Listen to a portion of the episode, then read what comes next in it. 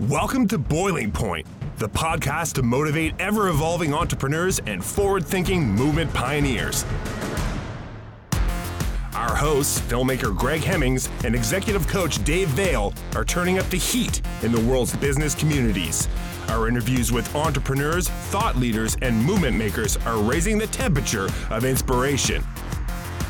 Live from the hottest studio in this quadrant of the universe, here are Dave and Greg. Dave, welcome back to the Boiling Point. Yes, we're back and we're very excited about our next guest. I, I'm incredibly excited because uh, two reasons. Well, actually, multitude of reasons. But one, you just saw the uh, our, our special guest in St. John at Harbor Station uh, do a live presentation. I did, and I just finished. And uh, actually, Commander Hadfield's on the phone right, right now with us, so he's gonna he's gonna get a chuckle out of this. I just finished listening to his book. uh, I, I, just think it's so funny. We're living in a day where I hardly ever read anymore. The book was phenomenal, um, An Astronaut's Guide to Life on Earth. And uh, we have Commander Hadfield on the phone with us right now. Commander Hadfield, how are you, sir? Gentlemen, nice to be talking with you. And I hope you liked uh, the way that I read that book. It took me about four days in studio to read it out loud, so I'm glad you had a chance to listen. I, I wanted to ask you that because I, am a big consumer of audiobooks, and uh, it's uh, it just blows my mind how the readers can keep their energy up, you know. And uh, I was wondering how long it took you to read that. Yeah, it took me four days, and and then I had sort of a half a day of edits because you ask about keeping energy up. Partway through this the talking every day, my um, I'd get a little hungry, then we'd have a bite to eat, and then my stomach would rumble, and I'd keep pausing the recording to wait for my stomach to stop making rumbling noises. And we actually had to go back and edit that out a couple of times. So I was wondering if maybe you heard uh, heard my stomach. well, it was it, it, was an honor to hear the grumbling uh, one way or the other. No, Commander Hadfield, we uh, uh well, first of all, uh, maybe Dave, can you do a little bit of an introduction after meeting Commander Hadfield at Harbor Station, and after you actually reading his book Analog Wise. Yes. And then we'll jump right into it. Yeah, well, hey, no, you know what was great was I had a chance to bring my eight-year-old son, uh, Commander Hadfield, to to your presentation, and uh, this is after having read your book, and it was it was fabulous to to actually get to see you, and and actually as an adult, um, uh, you know appreciate the message but you know what was even better for me was at the q&a section at the end I, I turned to my son and i said you know buddy do you want to leave? You know because it was probably nine o'clock at that point. And he said no way we got to stick around. Um, so your, your message that, really that's, a, that's a huge compliment. That's just, just lovely to hear. Thanks. Well, and, and I wanted to share that with you because you know it, it really the message resonated with the whole audience, and I and and what I'm curious about as we hear the the sirens behind you, which we can edit out, by the way. Um, I, I, what what caused you to write the book and, and the speaking tour and like what what what was the what what got this all rolling for you? Well, there there are so few Canadian astronauts, and, I served with the Canadian Space Agency for um, 21 years, and throughout that time. I I spoke at gosh I don't even know what the number is probably a thousand Canadian schools and and the the necessity of that, the um, the responsibility of doing that, and and more importantly, I think the impact or the effect of that, to me, constantly fed back how important it was, and and there's no reason to stop, um, even though I'm not flying in space anymore.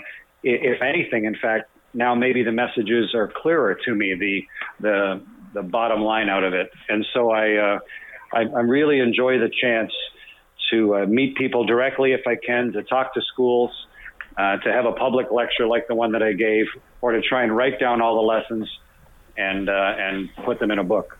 And maybe if you could, for people that haven't had a chance to read it yet or listen to it yet, um, and I know you've got two books, by the way, but um, what what is what what is the overall message? Well, it, there's a whole. It took a whole book to describe it, but um, I think the, the title of the first book was very deliberate, which was An Astronaut's Guide to Life on Earth. It, it, what we do in space may be interesting, but it doesn't really matter uh, except for what comes back to the planet and what, what might be personally or publicly beneficial from it. So, uh, the, the core content of my talks at schools and of the book is what is useful out of this experience? What is um, uh, interesting? What is uh, a practical idea? What um, uh, what do you do, for example, when you're facing fear? Uh, is there a, a difference between fear and danger? How do you ride a rocket ship? How do you get ready to do something as inherently dangerous and high stakes as, as doing a spacewalk? Um, how do you prepare yourself? How do you devote a whole section of your life to something that may never happen and yet still maintain optimism? And then when you've had a magnificent experience, how do you fold that back into your life so that one, you're not an irritant to everybody else, but two, so that you can still um, value the other things that you do? And the book is an exploration of all those things, sort of the exaggerated life that an astronaut has, and uh, and then how that all comes back to uh, to being useful here on the surface of the Earth. and, and not, no easy task.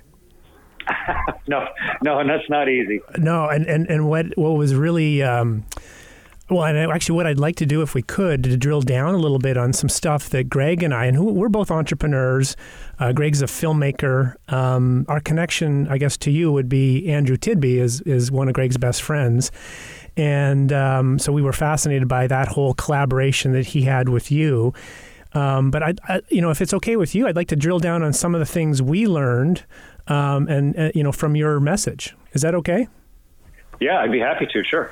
Um, well, and so I, if I could, I'd like to start and, and um, with this. You, you, you, there's a you talk about on the pre-launch part, you know, and it was just about have an attitude, and you know what that means as an astronaut. And could you could you because I mean that's such an important lesson for entrepreneurs. At least that's I mean, and I kind of thought about my own journey, right? And I and it really resonated with me. Can you tell the listeners a little bit about that? Well, it, it starts, of course, with, with a fundamental idea. It's a little bit of a play on words. Uh, when we fly a spaceship, the, the way that it's pointed in space, whether it's pointed towards the Earth or towards the sun or whatever, uh, it's, it's its orientation. We, we call that your attitude, you know, like the attitude of an airplane. And and of course, if you haven't really carefully, deliberately controlled which way your spaceship is pointed, then nothing else is going to work. Um, you know, you have to uh, you have to have uh, thought about which way your engines are going to thrust or how you're going to soak up solar power or talk to the world. So you need to have an attitude in order to properly control your spaceship. And when I was putting together the book, it occurred to me that's not a bad metaphor yeah. for life. If you if you're trying to accomplish something, if you have a set of goals if you have a, a specific dream, if you have a short term objective, you know, what do I want to get done today? Or uh, what I want to get done in life or what I, where I want to be in 10 years, you need to set basically the, uh, the direction and the attitude, if you will, of the path that will take you that way. And, and you have to establish that fundamental orientation so that you know what to do next. So, so you know what effort to put in. You, you have to have set that basic direction to what you're doing in order to make your efforts have any impact.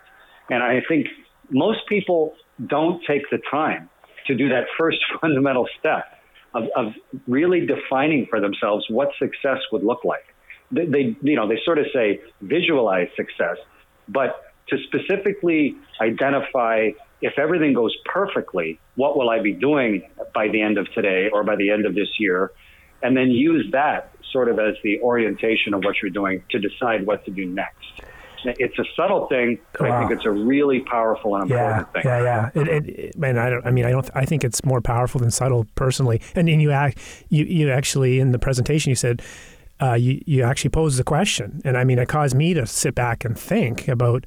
Uh, and I'm, by the way, I have a a company called Vision Coaching. So it's all about you know looking at the future. But it, but you posed it in such a way that I thought, you know what, I haven't clarified that for myself. And you said, um, so where where do you want to be each of you in 15 years? I think was the time frame you gave us that day. And I, I thought I haven't really clearly defined that. So it, it was I, I think it's really like it's like a gift to yourself. You you know. You, do you actually take give yourself an hour at some point and and really look at what your own personal indicators are of of what appeals to you, of what is in your heart, what is your what is your fundamental nature, what would make you feel like you were crossing the, the finish line with the tape breaking across your chest? You know, what what would be your personal measure uh, of things going perfectly and, and set some specific time in the future and and make sure that it's something that, that fundamentally excites you or, or that, that is really at the core of what you value. Not just like, you know, by the end of the year, I want to increase sales by 10%. That's good, but it's not necessarily in your heart.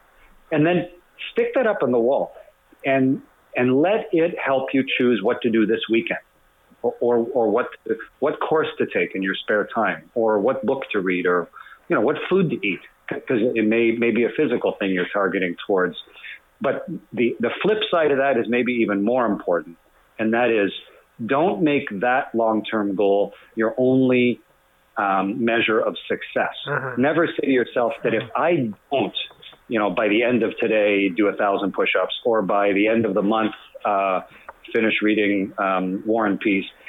Don't don't make that the only time you allow yourself to succeed. Instead, if you say your objective for the day is to a thousand push-ups, every time you've done 15 push-ups, celebrate it. Uh-huh. If you're reading War and Peace, when you get through one chapter and you've underlined stuff and you understand it, man, take yourself out for a, for a coffee and celebrate the fact that I just learned some stuff. I just changed myself subtly. I just um, improved who I am, increased my own personal capability in a way I've never done before. I'll give yourself the gift of success and celebration of it on, on as frequent a, basis as you possibly can while you are pursuing a distant dream.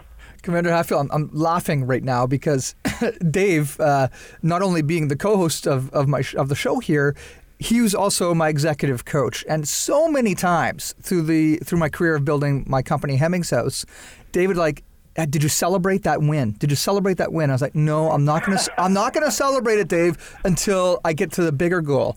Now, the, the and, and, now, now you think it's real because uh, Chris Hadfield told you, well, right? now I, read, I I listened to Chris Hadfield's book, and I get. And uh, you know, I've got a few things to say. Uh, one of them is in your book.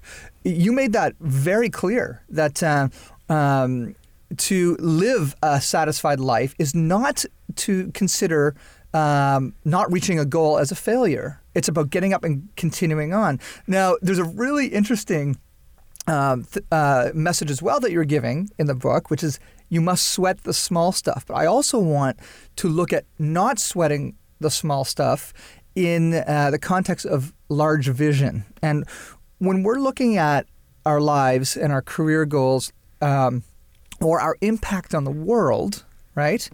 Um, in that context, it's probably good not to sweat the small stuff. My example is uh, when I when I read a lot about you know um, the attitudes of astronauts, the humility, the ability to get through challenging uh, uh, situations without losing their cool, because really the mission is far larger than those, those smaller bits. But on the flip side, like you said, you got to figure out what the next thing's going to kill you. So uh, there's two things here that are really interesting that I'd love to get your your perspective on. Okay. Um, yeah, I think often people uh, re- get the mantra or the idea out of context. I know I'm, I'm guilty of that also. Um, imagine if you tried to sweat all the small stuff for everybody in the world you would go mad. You'd drive yourself crazy. And I see so many people doing it. They get they get angry. Like uh, uh, I don't know, someone in Atlantic Canada will get furiously angry over something that the governor of California is doing. And I'm like, you know, unless unless you are actually on the governor's staff or you're you're going there to to do something about it, why are you worrying about that? What you know how how can you have an influence on that? Why are you letting that be the thing that's upsetting you? Why not instead sweat the small stuff that is important to you? Look, look at your particular set of objectives, and then you are absolutely served and, and responsible for sweating the small stuff within your own sphere of desire. That to me is the big difference. Recognizing um, we, we, we phrase it a different way in a spaceship. We say, What's the next thing that's going to kill me? Uh-huh. And we actually say those words out loud regularly. It sounds kind of defeatist, but what it does is, is it helps you focus on what is not just what you have to pay attention to, but more importantly, what you need to ignore. And, and in a cockpit, you can say quietly when there's a when there's a moment where nobody's doing anything, you say, "Okay, everybody, what's the next thing that's going to kill us?" and it snaps everybody's attention to the reality of what's happening. It makes you then focus and sweat the small stuff that's coming that is really the determinant uh, of your life.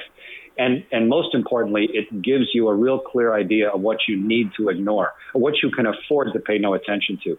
Something that happened already or something that's 30 seconds away, they don't matter. What, what matters is uh, the determinant, determination of what's coming right now. And so, uh, so in sweating the small stuff, uh, that's what keeps an astronaut alive. Knowing what to ignore is the corollary for that, and that also is what keeps us alive. And I think it applies outside the cockpit also.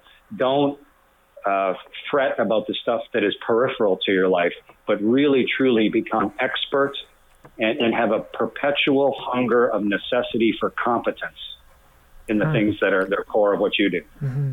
And on the uh, on the other side, uh, you know, the thing that really uh, opened my eyes, uh, like I just said a few minutes ago, is the humility of of astronauts. And speaking with our mutual friend Andrew Tidby.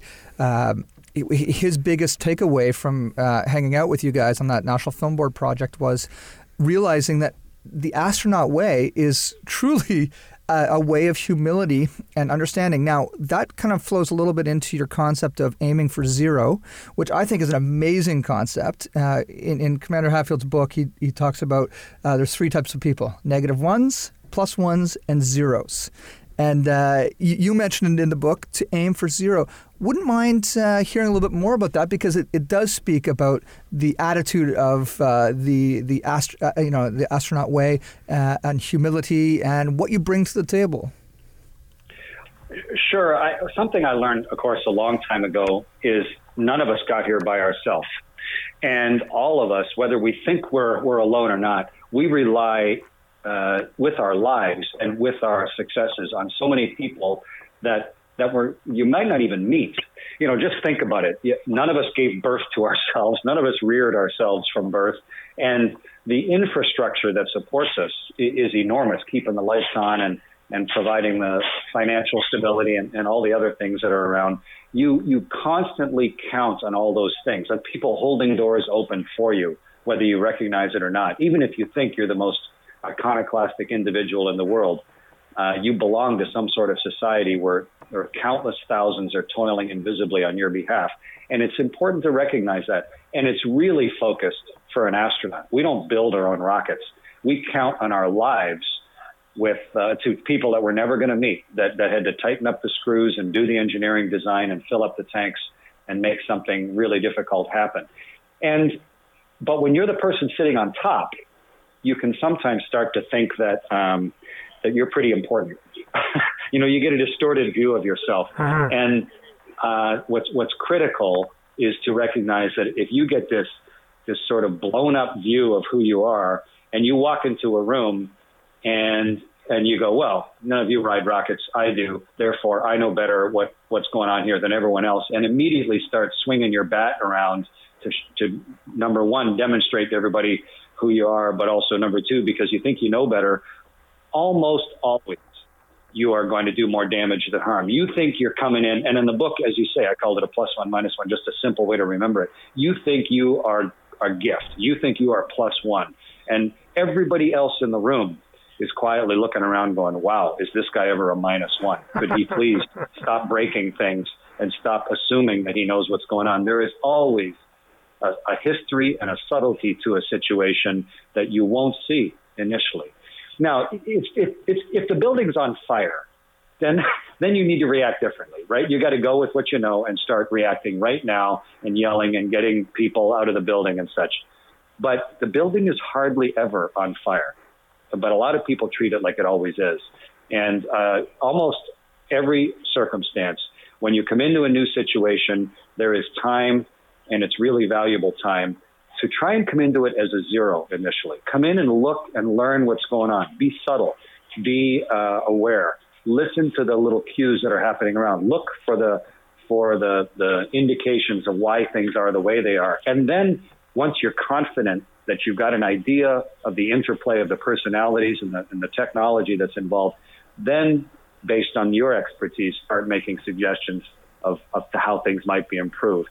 And, and don't do it with the trumpet blaring, but just look at ways that your skills can actually improve what's happening and not just where you're trying to leave your mark like like a little dog running around on every single bush. Right.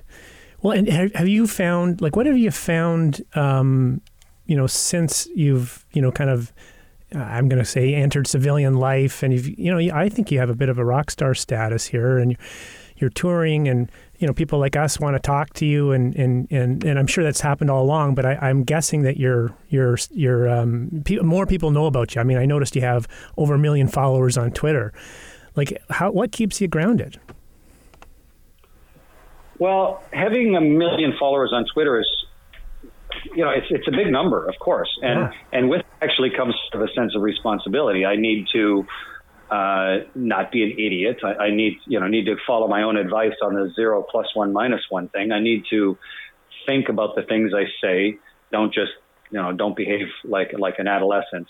Um, but at the same time, uh, when I wake up in the morning, if I had a million followers on Twitter or didn't, it really doesn't change what I have for breakfast or, or how I how I conduct myself during the day or how I interact with the people that I meet. Um, all it really means is is that I'm I'm in the position of setting an example. So for me, it just it just it's a guideline of of the type of behavior that I should follow, uh-huh. um, and continue also. And, and this is a, a, sort of a social media issue, but I think it's germane also. Um, don't keep the beautiful events in my life to myself. Yeah. Oh, don't don't hoard the the magnificence and wonder of being alive. You know, don't don't uh, box it up and, and just keep it. Why not look for opportunities to share it with the people around you, at least with your spouse or with your kids or, or, or your friends or whomever.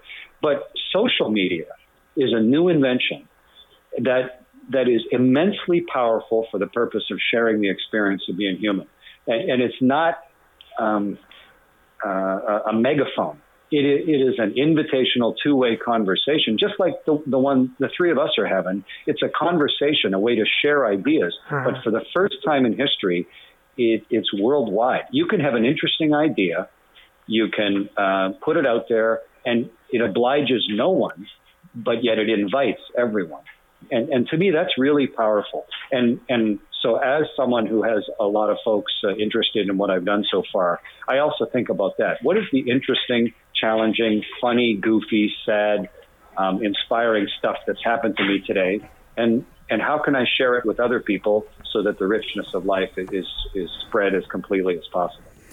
Well said. I mean, that's a night, a really beautiful case for social media. You know, uh, it was funny because you, you mentioned that in your speech or in the talk at the Harbor Station, and uh, and I was watching. I was sitting in my home office in uh, on the in the Kennebecasis Valley, and the snow was falling, and um, and we, we live, you know, we look out at a river, and these deer were walking across, and I took a picture and I shared it because I was actually inspired by that. I thought, you know, that's a good point. This is beautiful. Why would I not share that?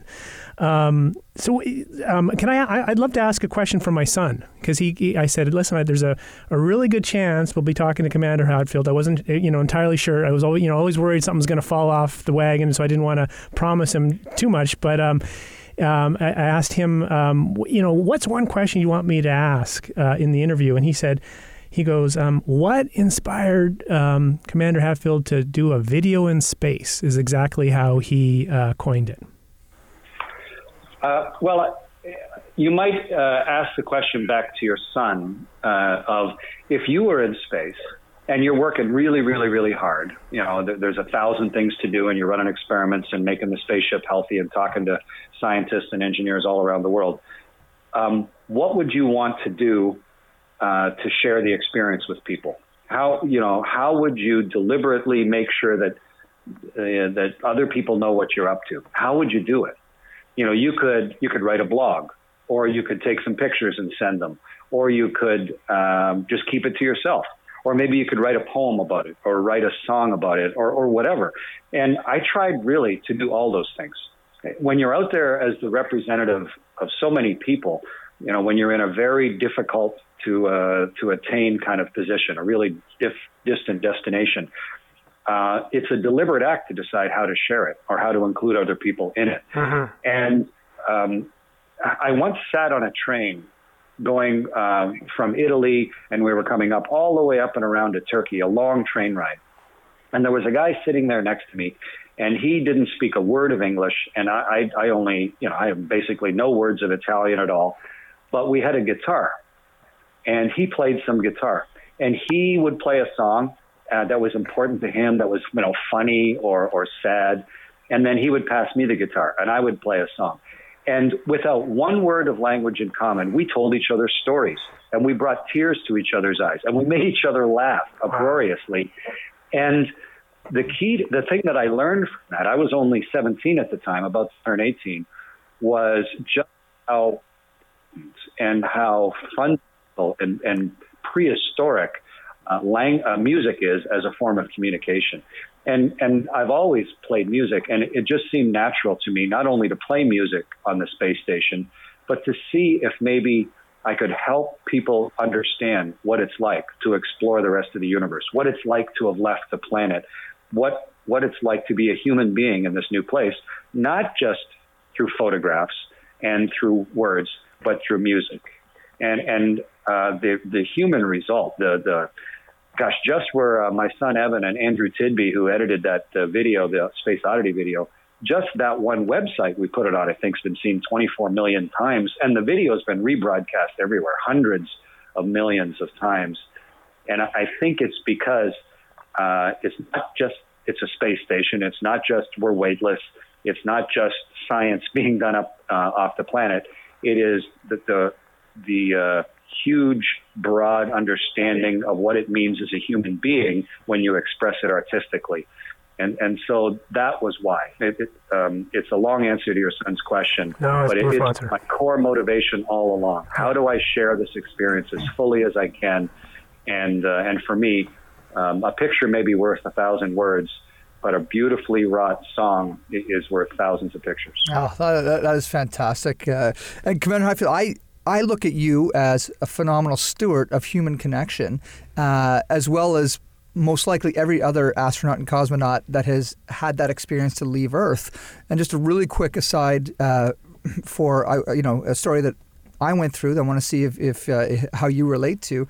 I used to sail cargo in, in the Caribbean all by wind, and we we had this big boat and. Um, uh, and it was, you know, we just we sailed stuff through South America and Caribbean. And it was lonely nights, uh, and I do my shift between midnight and 4 a.m.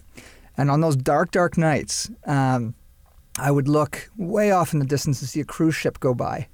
And it was the most lovely experience to know that there's other humans that I'm actually seeing out in this vast, closest thing to space I could imagine on those moonless nights out at sea. And it just felt so good. And I'm going to fast forward to when you were up at the space station.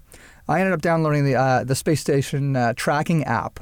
So I actually watched you multiple times. I watched you go over the Accomack Backland Road in St. John, New Brunswick, so many times. And I showed my daughter. I was like, "Look, there goes Chris Hadfield and uh, and the the rest of the team." That connection, me looking up at that star going by, saying there's humans there, it was such a cool connection f- for me. I I want to flip that around and ask you what it's like uh, being up there, being departed, disconnected from Earth, but having that sense of warmth, knowing that humanity is right there outside the window of. Uh, uh, what, what, was that? The, the, cupola? Is that what it was called? The the area? Yeah, the big the big bulging window, and, and I, every chance I get, and there's not much free time when you're operating a spaceship, but uh, every free moment I had, I would I would uh, float over to that window and look at the world. And it's funny that you choose a cruise ship because they're normally quite brightly lit.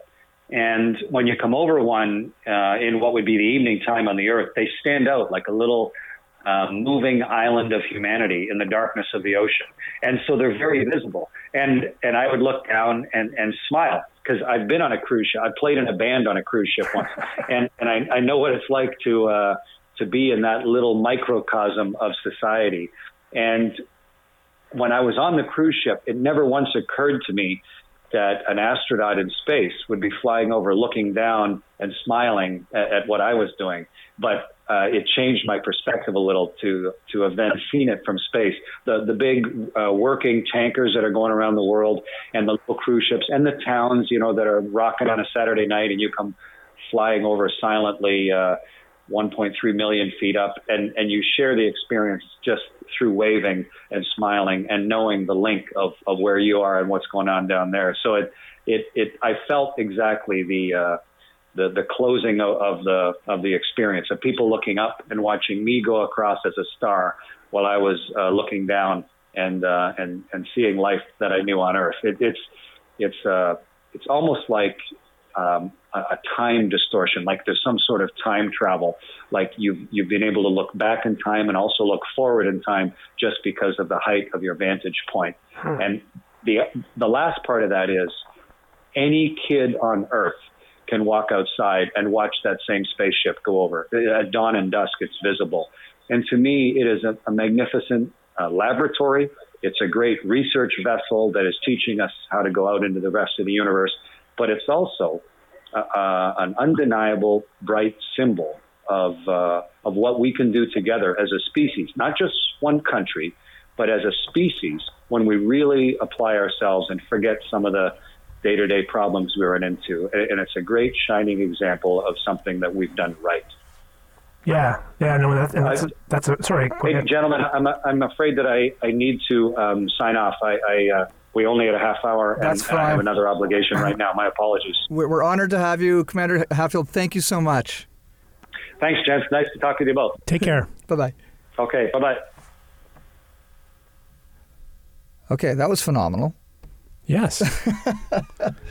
so, okay, the boiling point has now hit a new, um, a new level. We just spoke to somebody who lived in space. Yes. I mean, you know, every single one of our guests are, are stellar, uh, pardon the, uh, the, the, the, Cosmo reference. Yeah. Um, everybody's got an amazing story, but how cool is that? That we just talked to the commander of the International Space Station, the first Canadian commander, somebody who, like I mentioned, I used to watch using the ISS app, fly over my house in Accomac multiple times a night. It was so interesting because – you, just just think about that. Uh, how many kilometers around the Earth is, and you see him flo- floating by it multiple times in a day. How fast that thing is going! Oh my god! And his perspective. Yeah.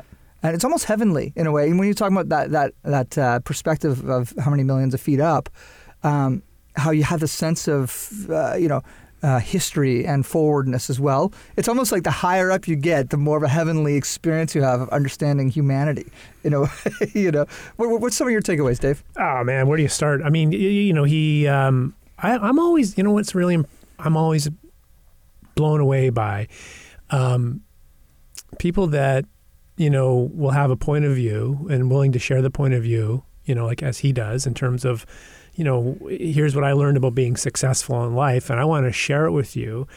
And you know, the principles and and the approach and how he expresses it, I, from what I can tell and what I gathered in this call, and and watching him present, and you know, and I, you know, I don't, I can't claim to know you know Chris Hadfield, but I you sense you do, and I th- I believe that that the message and the messenger are totally aligned. That's my that's my my sense, and that is so important. And sometimes it, the, there's a beautiful message, and then you meet the messenger, like we have, and we go, oh wait, there, there, there's there's there's a total disconnect. There's mm-hmm. there's incongruence here, and that doesn't mean the message isn't good. And a lot of people will say, well, that message isn't good because the messenger um, you know, turns out to, to be yeah. whatever, right? And I and I always say, well, that's unfortunate. So, so what I found is my my sense of um, uh, I, I, uh, I'm going to say optimism, but um, uh, my expectations, I just I don't, I don't ever raise them too high for the messenger,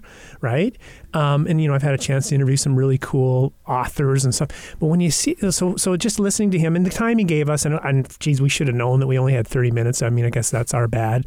Um, but he gave us a few extra minutes, and he has a lot of obligations. But he spent the time, and he's very passionate about it. And I, it just, I have a sense that he actually walks the talk. So I, that that yeah. I, mean, I know that's a long way of saying it, but it's just nice. And, you know, those are the people that really, I mean, for me, uh, I revere. Um, and, they, and they don't need to be have a million followers. I mean, it could be um, the person, you know, I mean, I, my grandfather was like that, you know what I mean? And, and who are unaffected by, um, you know, status and unaffected by other status, and just you know, but have a core beliefs and follow it and live it. And that that for me was uh, was really impressive. And just the fact that he made time for us today was was so cool. Well, I I think uh, what fuels that is uh, what I was getting at a few times with him was this this sense of humility that being an astronaut you have to have. Uh, and uh, you know, in his book, he he says it's life or death. There's there's no room for ego up there.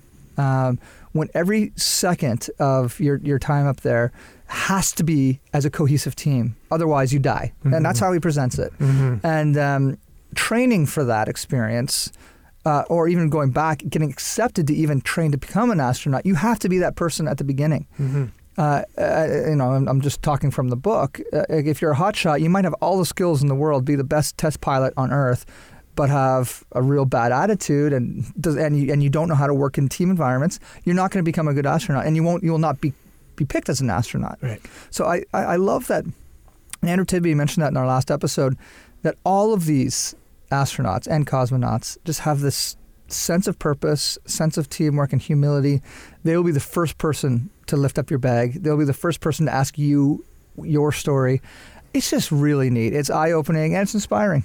You know, the other thing that was, uh, I really liked the question you asked and how you framed that question and connection and using the, you know, being in, you know, and I learned something from you every day. So actually, this, you know, that actually I was like, wow, that was real well done. Very beautiful question, and and and uh, and being able to to use that, you know, that experience of of being on a ship in the Caribbean and and make the connection. That was really cool, man. Well done. Thanks, um, um, and the question, can- uh, so the question I didn't get to ask, or uh, or I guess I kind of a funny part of what I what I loved how he talked about being Canadian, right? Yeah. And he he he poses, he goes, "What's what's the um, what's the fastest way to get thirty drunk Canadians out of a pool?" And the answer is. Ask them to get out of the pool, you know, and it's like this whole Canadian thing, right? I wanted to get into that because it's you know for those uh, for for for the listeners who are Canadian who can appreciate it. For those of you who have family or or friends that are Canadians, you know, it's this this this very polite culture, um, and it is so interesting um, that you know we kind of fall over. You know, like uh, the Canadian thing is you walk out and someone bumps into you, and what do you say? You say to them, "Sorry." Sorry. you know what I mean?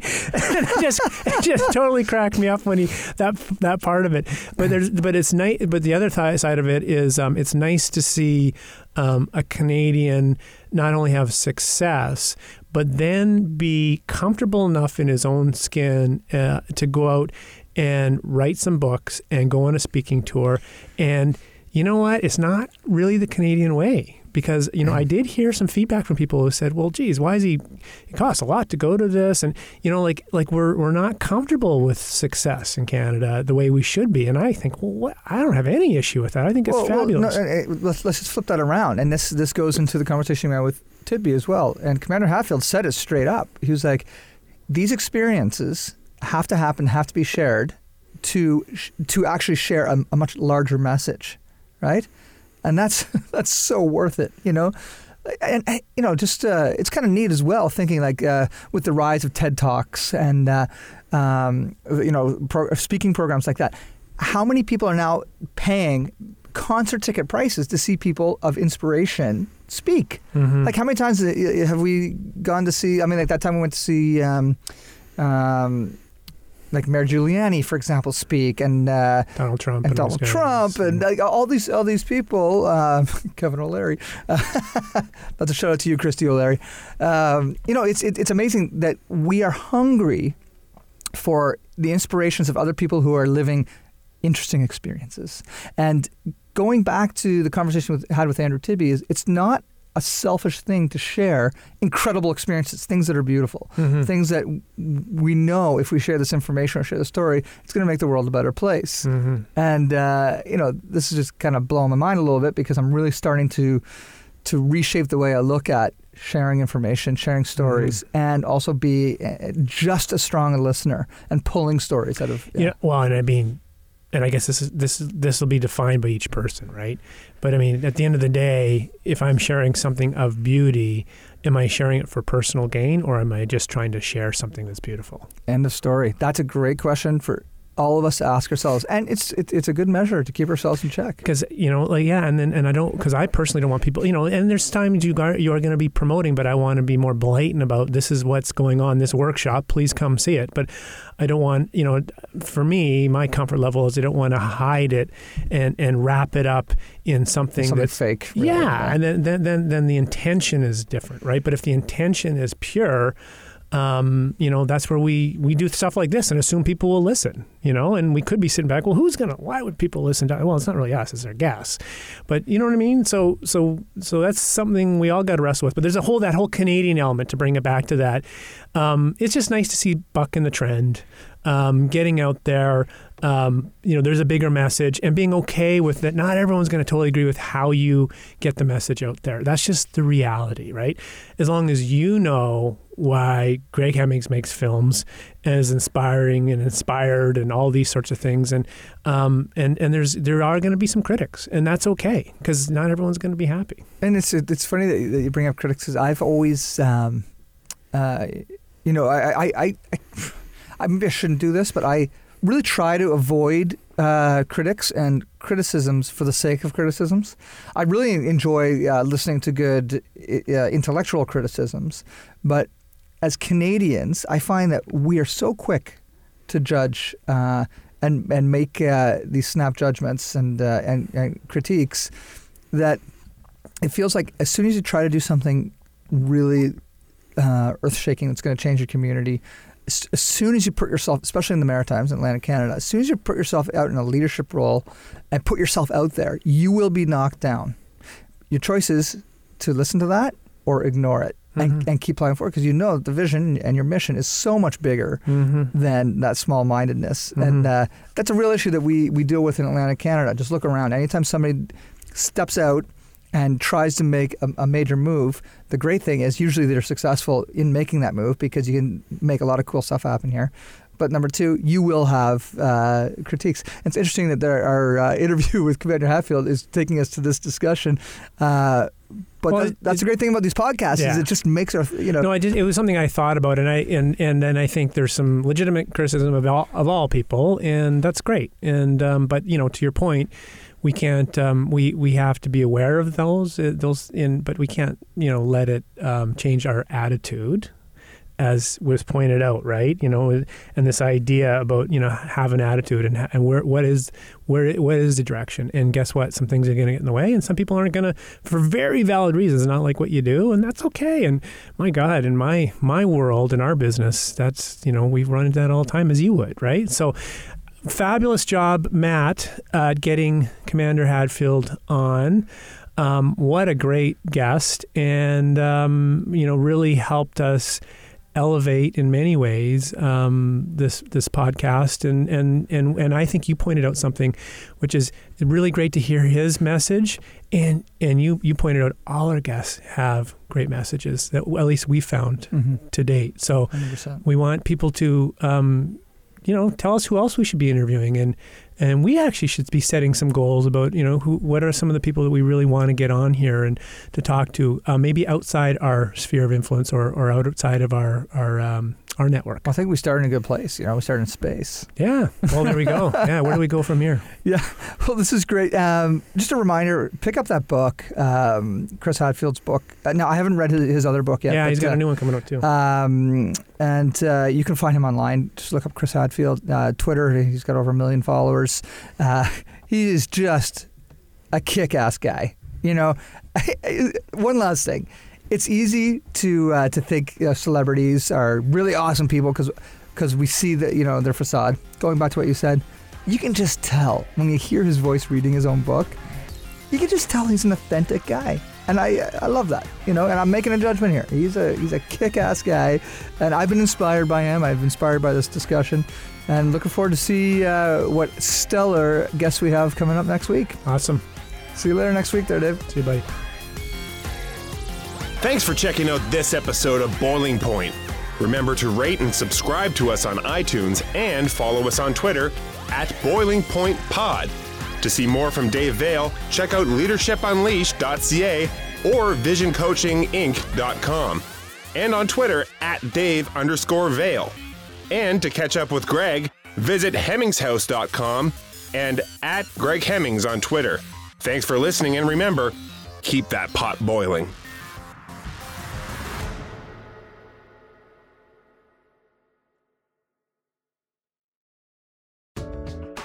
Hi, I'm Joel McLeod, co host of the 905er podcast. The 905 is one of the most diverse and densely populated regions of Canada. Four and a half million of us live, work, and play in the area surrounding Toronto. That's more people in the 905 than actually live in Toronto. Each election, the 905 decides who forms our government at both the provincial and federal levels. So, why isn't more attention being focused on us here in the 905? We're looking to change that. My co host, Roland Tanner, and I tell the stories that define what we are calling the most important region in Canada. Each week, we bring to your attention news, culture, and issues that make up what it means to be a 905er. You can find us on Apple, Spotify, or anywhere else you listen to your podcast. Or you can visit us at 905er.ca to subscribe.